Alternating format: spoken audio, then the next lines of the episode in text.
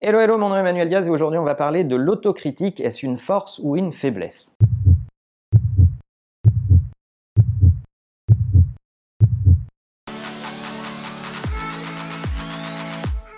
On a tous croisé des collaborateurs, des collègues qui sont incapables de se remettre en cause, incapables de faire euh, face avec euh, lucidité à euh, leurs problèmes ou leurs errements. Et là, c'est assez facile de se dire, bah ça c'est une faiblesse, le mec manque de lucidité, il n'a aucune forme d'autocritique et de distance par rapport à ce qu'il fait, et tout le monde est capable de reconnaître que c'est une faiblesse. À l'autre bout du spectre, vous avez des collaborateurs qui, eux, ont une force d'autocritique extrêmement développée, qui sont très exigeants avec eux-mêmes, et des fois ça se détecte beaucoup moins ou beaucoup plus difficilement.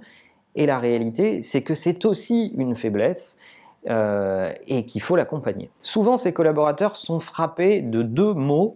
Euh, le premier, c'est qu'ils n'échappent pas à la critique des autres et que en attendant, ils se sont fait leur propre autocritique.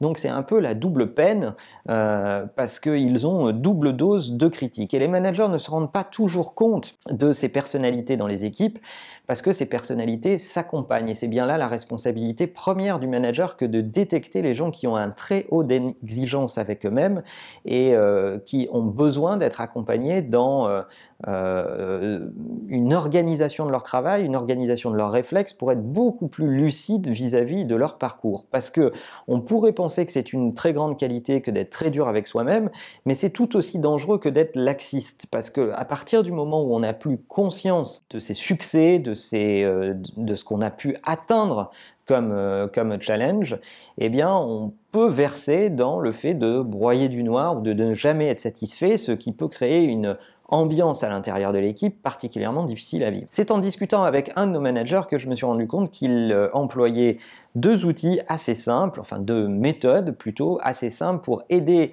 les gens qui sont dans cette situation. La première, c'est de passer plus de temps informel avec les gens qui sont très autocritiques, donc de leur accorder un peu plus de temps et plutôt du temps hors des réunions, du temps vraiment informel pour leur poser des questions sur euh, leur, euh, leur, propre progression.